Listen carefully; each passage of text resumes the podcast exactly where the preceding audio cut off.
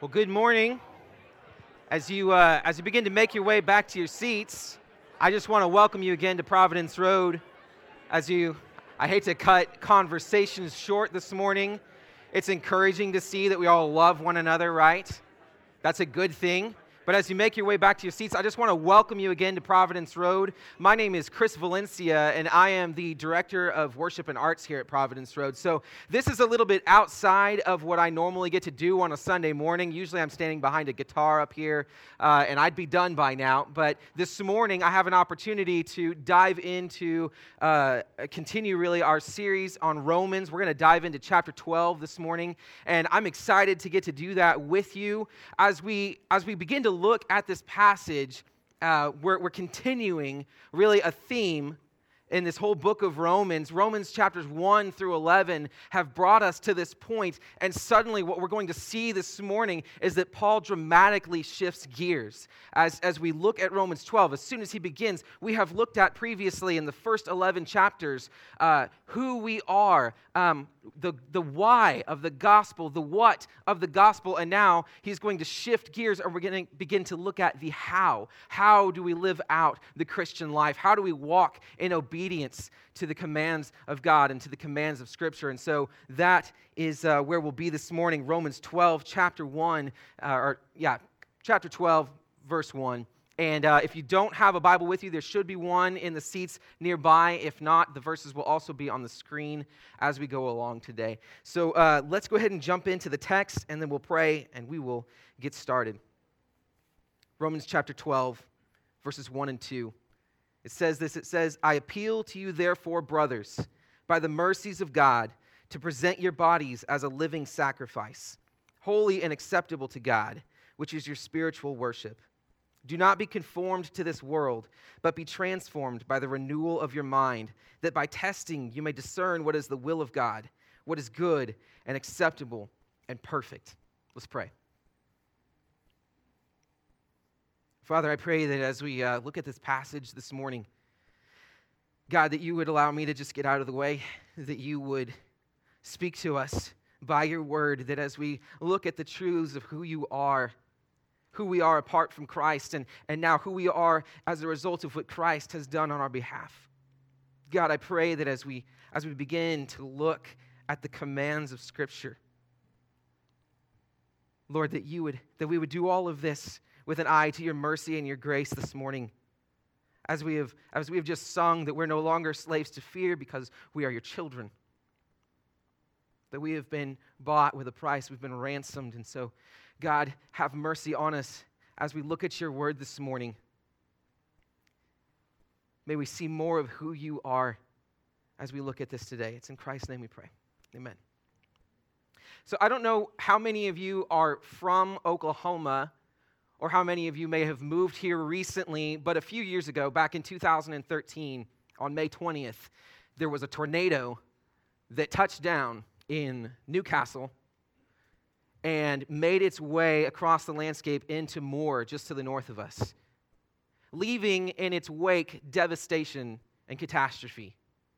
This is what uh, the National Weather Service has to say about that event. This tornado caused catastrophic damage in these areas, Newcastle to Moore, with a maximum rating of E F five. The tornado claimed twenty-four lives and caused billions of dollars in damage. And although it was astonishing how much mayhem was caused by this tornado in less than forty-five minutes, what was really incredible about this event was the response of the communities in Oklahoma and the surrounding states, because it seems that just about as soon as the tornado had lifted, there were men and women rushing to the aid of their neighbors and friends, rushing to their families. From out of state, we saw relief workers come in. We saw people begin to pour and converge on Norman and, and base here and then go into more, in order to love and see the city restored and see it brought back. The city of Moore was devastated. Therefore, the people responded with willing hearts and hands. They gave over the next days and weeks and months and some even years after this event. A reality was presented, a reality which crushed the hearts of those affected and of their neighbors. Therefore, people responded to that reality with action. Without this reality, without the reality of a tornado, there would have been no need for a therefore. A story that begins with, therefore, the people of Oklahoma rebuilt the city of Moore, is missing some crucial details. And our passage today contains a similar therefore that is absolutely crucial to how we respond to the next five chapters of Romans. As we begin to look at these, this call to action, it's absolutely crucial that we do not miss the therefore.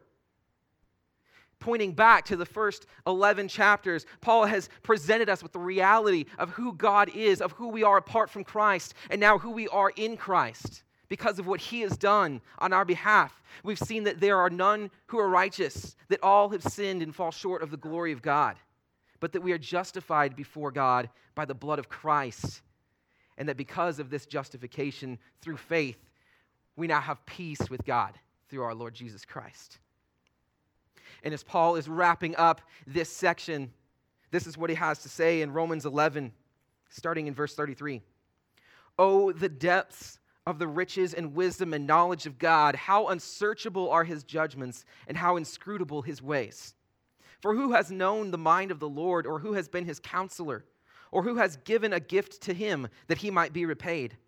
For from him, and through him, and to him are all things. To him be glory forever. Amen. And now, therefore, in light of all of this, Paul begins to outline a response that we ought to have. A response to the hope that is ours in Christ. Now, even as I say that this therefore is crucial, one of the dangers, there are two primary dangers of a misguided therefore. And the first is this. The first is that we begin to look at Romans twelve, and we begin to look at these things that we're called to, and we forget the grace of God. We forget that it's in Christ alone that we are made righteous. In Christ alone that we're accepted by the Father. And we begin to look at a list of rules that lead to legalism, that lead us to gospel amnesia. And that we begin to fill with pride as we check off of a list of do's and don'ts. And the second danger of a misguided therefore is this, that as we look at this list of rules, that we look at these things that we're called to walk in, that we begin to look at that list and compare our lives and see how rarely we add up, how rarely we have kept these commands, which leads to despair. When we fail to live up to a graceless set of rules, there's only condemnation and hopelessness. There's a third danger, and we'll get into this a bit more a little later on, but it's the danger of a transformation that simply leads to a new form of slavery.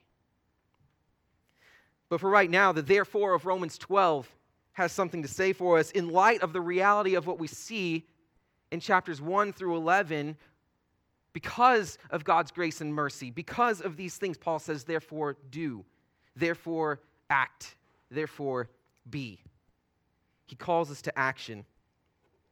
And though our salvation is a spiritual reality that is secured in Christ and cannot be taken away from us, we inhabit time and space. We have physical bodies that must interact with people and with the world around us. And because we must act upon our surroundings, it's important that we know how to do so in a God-honoring and Christ-exalting way. First Corinthians ten thirty-one has this to say. So whether you eat or drink or whatever you do, do all to the glory of God. Whether you eat or drink or whatever it is that you do, do it all to the glory of God. And this can seem really ambiguous, but what we're about to look at as we continue through Romans is we're going to, Paul's going to begin to put some handles on this. He's going to give us uh, sort of some guidelines and a way in which we can walk so that we might do these things. Let's look at Romans twelve one again. I appeal to you, therefore, brothers, by the mercies of God, to present your bodies as a living sacrifice, holy and acceptable to God, which is your spiritual worship. So right, right out of the gate, I appeal to you, brothers, What does he appeal by? He makes his appeal by the mercies of God. He knows we have gospel A D D. Paul knows my heart. He knows that as soon as I see a list of commands, I'm going to forget everything else. I'm going to quit paying attention to, to the truth that has been spoken into my life, and I'm going to begin to look at this list, and I'm going to start checking things. That this is the tendency of my heart, and, and I fear for so many of us, that as we begin to look at a list of rules, we have gospel A D D that will cause us to shift our focus away, because it's so much easier to just do things. And what Paul is showing us, what this appeal shows us, is that the following commands are designed to be a part of a worship liturgy that responds to the truth of Romans one through eleven, a worship liturgy that responds to the truths of Romans one through eleven. Now, if you're not familiar with the term liturgy, it's just the order in which something is done. So um, we have a worship liturgy that we walk through on Sunday mornings. Your Monday has a liturgy. Wake up, go to work, go to lunch, go back to work, go home, right? Very generic Monday liturgy. Your weekends have a liturgy. Fourth of July celebrations typically have a liturgy. Don't go to work. Spend time with friends and families. Watch fireworks. So, and there may be some there may be some sort of freedom to do a couple of other things in there as well. But um, there's a general sense and an order to which these things occur in our lives. And so what we are called to this morning is a worship liturgy. What it does is it looks at the mercy of God in Christ Jesus and responds with a life lived in light of that grace and mercy that we've been shown. It is a it's a worshipful response to the reality of who we are in Christ. What does this life of worship look like, though? Well, Paul says, present your bodies as a living sacrifice, holy and acceptable to God, which is your spiritual worship. A living sacrifice. So the first thing to notice here is that as Paul is, is sending this letter to the church in Rome, they would have been familiar with the idea of sacrifice. Uh, and, and that most typically, though, when you look at a sacrifice, in old religious custom, it would have been a blood sacrifice, and it would have required the death of an animal, of an innocent being. But that's not what Paul's calling us to here. It's a living sacrifice rather than a dead one. And part of that is because our own blood is insufficient to save. Again, we are looking at this in light of the reality of who we are in Christ. His blood covers us. His righteousness covers us. Therefore, it's not a blood sacrifice. It is not a one-time offering he is looking for, but it is a continuous sacrifice in response to the gospel. Paul gives us a, a little bit of an example of this in Philippians two seventeen. Philippians two seventeen, he says this, even if I am to be poured out as a drink offering upon the sacrificial offering of your faith, I am glad and rejoice with you all. Paul walked throughout his life in obedience, and what he says is, even if I'm to be poured out as an offering, he gets this idea, a living sacrifice, even if all of my being is poured out and expended for the sake of the gospel, I rejoice. I rejoice in that, he says. He's glad. Glad to have his life poured out on the altar of service to the bride of Christ. With his eyes fixed on the glory of God, Paul rejoices that he might pour out his life as a sacrificial offering for the sake of the church. And this living sacrifice is one that is supposed to be holy and acceptable before God. But what exactly is it that redeems our work in order to make it holy and acceptable? Our own blood is not sufficient to save us, as we've already said. So how could our works be acceptable before God? If our, if our own blood could not be poured out as an acceptable sacrifice before God, then what is going to make a lesser work any more worthy? And it's this, it's the fact that Christ's righteousness redeems our work. It's in Christ that our work becomes acceptable before the, before the Father, not because of our work, but because of Christ's finished work on our behalf. Our sacrifice is a joyful response to an inward reality. Uh, let's look at Ephesians two, eight and ten.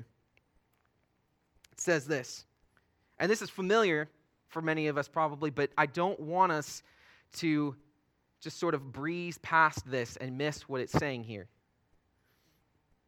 For by grace you have been saved through faith. And this is not your own doing. It is the gift of God, not a result of works, so that no one may boast. Again, we're not saved by works, not a result of works, so that we cannot boast in our own actions. They don't save us.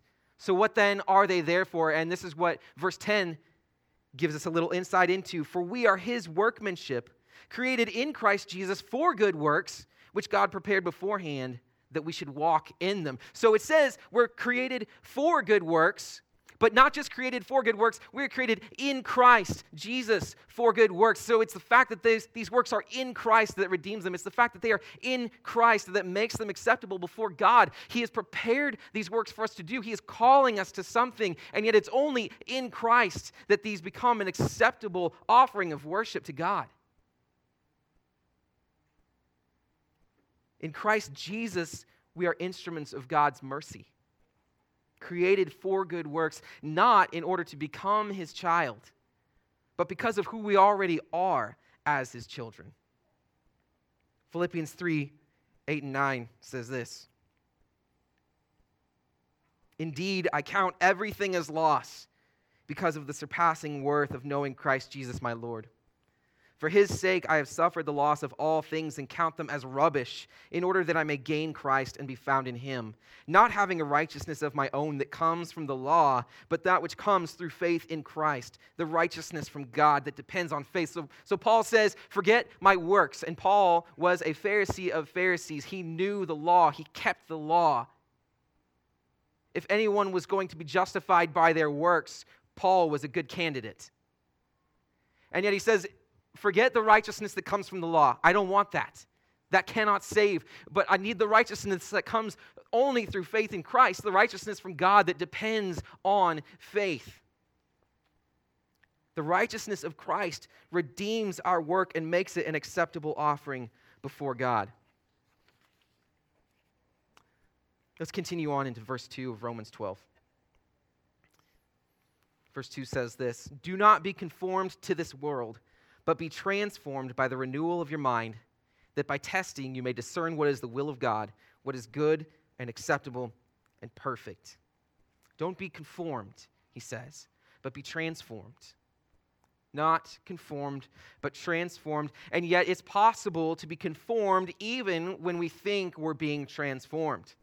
If we think that God will love us any more or any less because of our ability to keep a list of rules, then what we find is not that we're being transformed by obedience to commandments, but we're actually just conforming our lives to a new set of rules. Radical religiosity pairs new behaviors with the old system of meritocracy, of earning our way before the Father, thereby conforming good behaviors to a works-based system.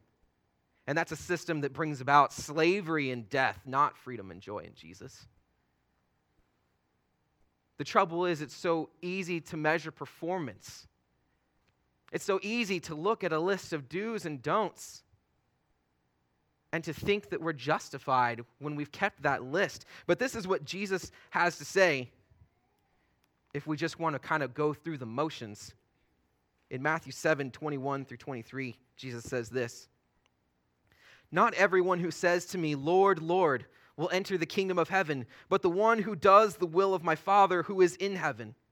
On that day, many will say to me, Lord, Lord, did we not prophesy in your name and cast out demons in your name and do many mighty works in your name?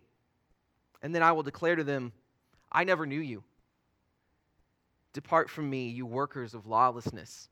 It's possible to do things even in the name of Christ, but not to be in Christ, to borrow from his account, to try to borrow from his righteousness in order to gain our own righteousness, in order to gain our own right standings. And Jesus says, that's not going to work. I never knew you. It's not a list of rules. It's not a list of do's and don'ts that he's after, but he's after our hearts. Even good things can become a bargaining chip if we begin to borrow from the list of how to be a good Christian, and we don't keep that in light of who we are already in Christ. They either become a bargaining chip where we try to um, take those things in order to earn our own favor and acceptability before God, or they become a way to compare ourselves with others. So we start to take these criteria and then we measure our lives and the lives of those around us against this list of criteria. And when we see others who are falling short, we begin to judge. And when we see that we're keeping this list, pride begins to well up. Or vice versa, we begin to see the lives of others around us who seem to have it all together. And then we look at our own lives and we recognize the failure to live up to these standards, bringing about hopelessness. Even good things can become a way to compare ourselves with others if we don't keep them in light of the gospel and in light of the reality of who we already are in Christ. And being transformed does not simply mean living by a new set of rules. It means living in light of a new reality. But how are we transformed? We're transformed, Paul says, by the renewing of your mind. But how are our minds renewed? By remembering who we are in Christ. By remembering the gospel. Ephesians two, one through five has this to say about who we are. And you were dead in the trespasses and sins in which you once walked, following the course of this world, following the prince of the power of the air, the spirit that is now at work in the sons of disobedience, among whom we all once lived in the passions of our flesh, carrying out the desires of the body and the mind, and were by nature children of wrath like the rest of mankind. But God, being rich in mercy, because of the great love with which he loved us, even when we were dead in our trespasses, he has made us alive together with Christ. By grace you have been saved. You were dead, but you've been made alive together with Christ. This is a transformation. This is a reality for those of us who are in Christ, no longer dead, walking in life in Christ. The Greek word for transformed is metamorpho, meaning to change from one thing to another. To change completely from one thing to another. And a little bit further down in Ephesians two, in verse nineteen, Paul says this, "So then you are no longer strangers and aliens, but you are fellow citizens with the saints and members of the household of God." No longer dead, but alive in Christ. No longer strangers, but citizens, transformed by the renewal of your mind.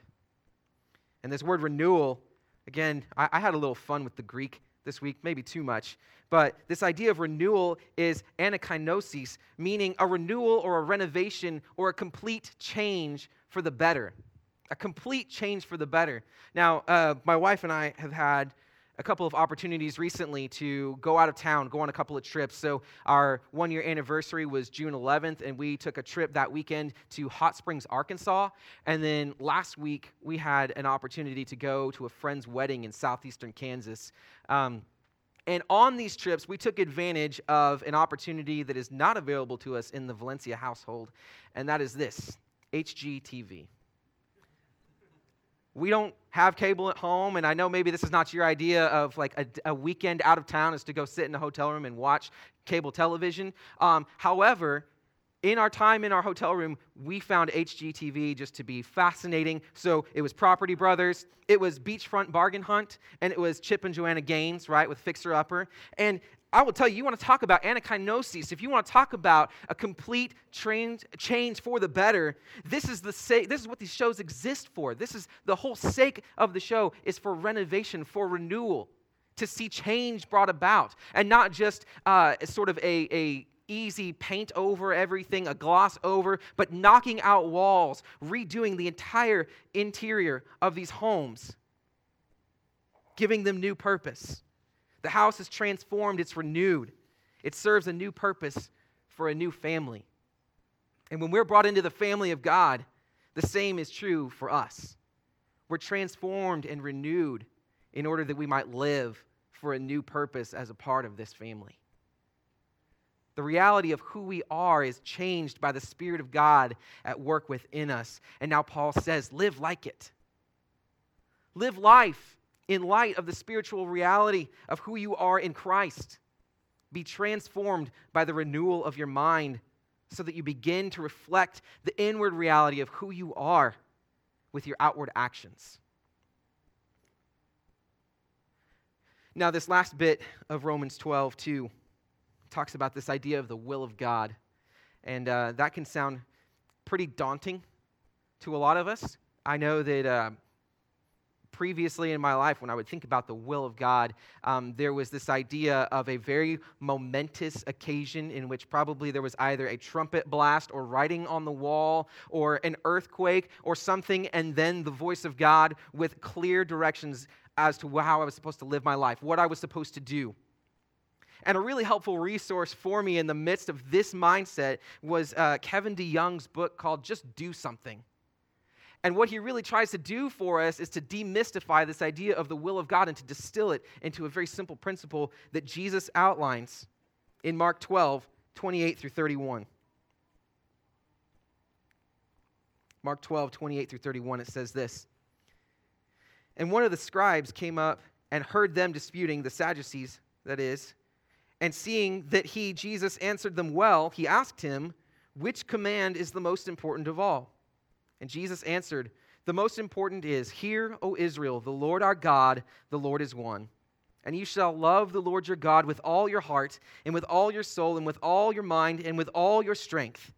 The second is this, you shall love your neighbor as yourself. There is no commandment greater than these. And what DeYoung begins to do is, is to show how all of the commands of Scripture, all of the other commands are rooted in this command, love God, love others. And then the next thing he encourages us to do is, and then do what he's wired you to do. Love God, love others, and then do whatever it is he has uniquely given you the opportunity to do. So some of us in here may be lawyers or doctors or accountants or stay-at-home moms or students. Wherever you find yourself, to understand how to walk in the will of God is to understand that loving God and then loving others and then doing that in the context of where he has put you.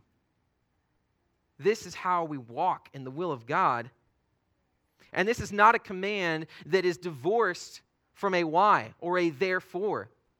This is not simply something that comes out of the blue and then we're just called to obedience.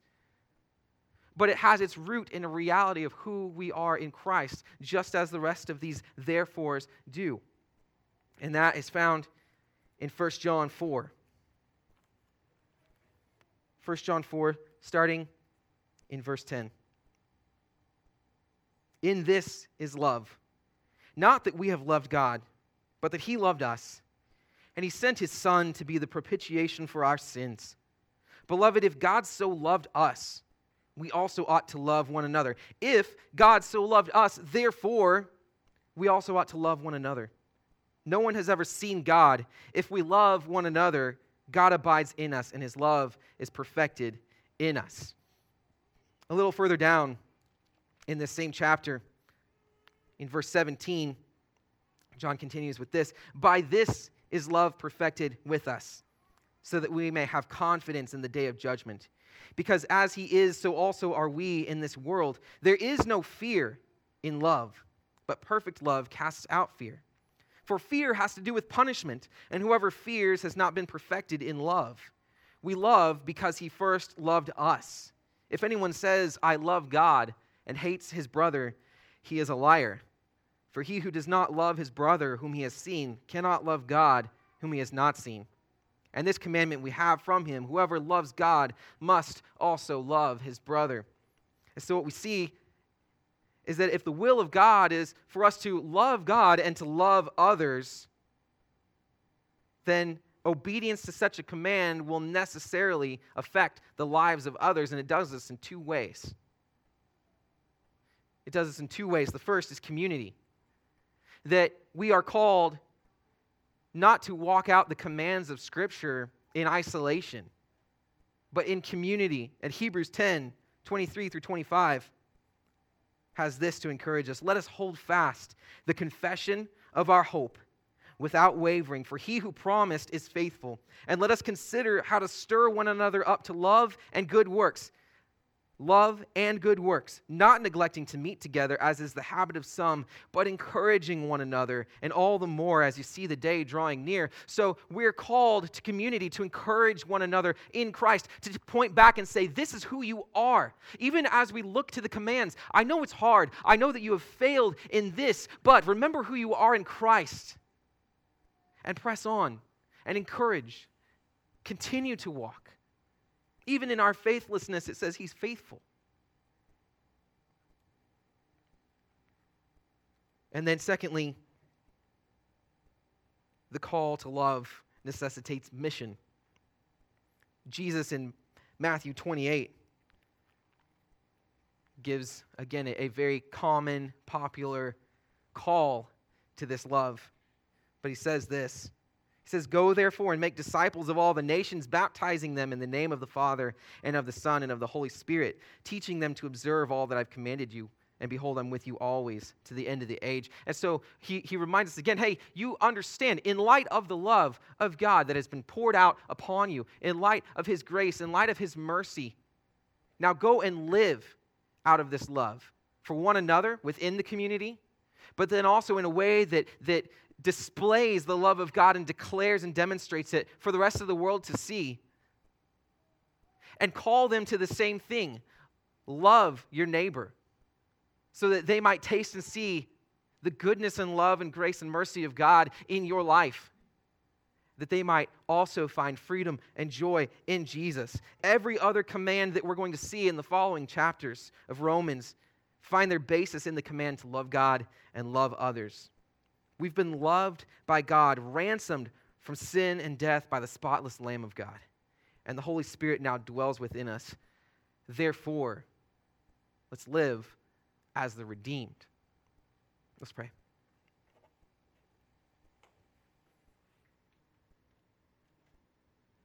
God, you know that even in the midst of speaking these very truths about who you are,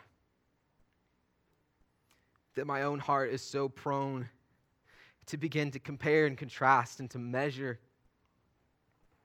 and wonder how I add up. God, this is dangerous for us as we as we begin to look at the things that you've called us to, that we would do so as a way to be loved by you. So God, I pray that we would keep your mercies in clear view, and that in light of the, the reality of who we are in Christ, God, that you would give us grace to move to action, to begin to walk in obedience to the commands of Scripture, that we would lay our lives down on a daily basis, not out of compulsion or, or out of a, a fear. Your word says that perfect love casts out fear. But God, that as we understand that we're loved by you and what that means for us, and that we're now able to love you and love others, God, would you give us the grace to do that? Lord, would you fix our eyes firmly on the truths of who we are in Christ, so that even as we begin to walk out what it looks like to live in obedience to the commands of Scripture, God, that we would do so knowing that we are loved and accepted children of God, because of what Christ has done on our behalf. It's in Jesus' name we pray. Amen. As we uh, move into a time of communion, we have an opportunity to uh, respond to the reality of who we are in Christ, to remember again as we gather together and encourage one another, as Hebrews ten talks about. Remember who you are in Christ, because of what he has accomplished for us. Then on that night, as Jesus was with his disciples, he took the bread and he broke it. And he said, "This is my body broken for you. Do this in remembrance of me." And he took the cup and he said, "This is my blood shed for you. Drink it in remembrance of me." And so, I don't know where you're at right now this morning. If you've been able to check the list and everything's looking good, Or if this morning maybe you come in and there are a lot of missing checkboxes on the do's and don'ts that you feel like you need to keep in order to measure up. But this morning, take just a moment and remember who you are in Christ. That if you have put your faith and your trust in Jesus, if his blood covers you, that this morning you are deeply, deeply loved. So take a few moments to reflect on that. Will we lay aside our lists and remember the grace by which we're saved this morning? And if you're in here and you don't maybe buy into all of this, maybe you think you're not a conformer. Really, society doesn't like conformity. We we sort of... Uh, are repelled by the idea that we would we would conform. We pride ourselves on being nonconformists a lot of times. But if you're if you're in here and you're just not buying this this morning, I would encourage you to look at your list. Look at what it is that you have done to try to reinvent or transform your life apart from the good news of the gospel, and ask yourself, how are you holding up even to your own list? This morning, what we're reminded of in communion is that our righteousness is purchased by Christ. It's sealed. It is a finished payment. And so, if you uh, you don't have to be a member of Providence Road to take communion with us this morning, um, but this is a family deal. So this is for those who have put their faith and trust in Jesus. We're going to take just a few moments, and um, and then you can come. There are two stations in the front and one in the back. Uh, and you can receive communion. If you are not a believer in this place, I would just ask you again, start to look at that list. How are you adding up? And I would invite you this morning to trade your list for Jesus's, which is full and complete, paid for. And this morning, if you long to be found in a new identity, in a, in a reality that is renewed and transformed by the finished work of Jesus, then I would encourage you to come and receive communion for the first time. If that's not you, if you're not ready for that, that's okay. No one's going to judge you. But we just ask you, just remain where you are. And if you have questions, please come find me or uh, talk to a friend or a family member who may have brought you. This is something that we're passionate about because it's the reality of who we are, and it informs the way that we live. So take just a few moments, and when you're ready, come and receive communion.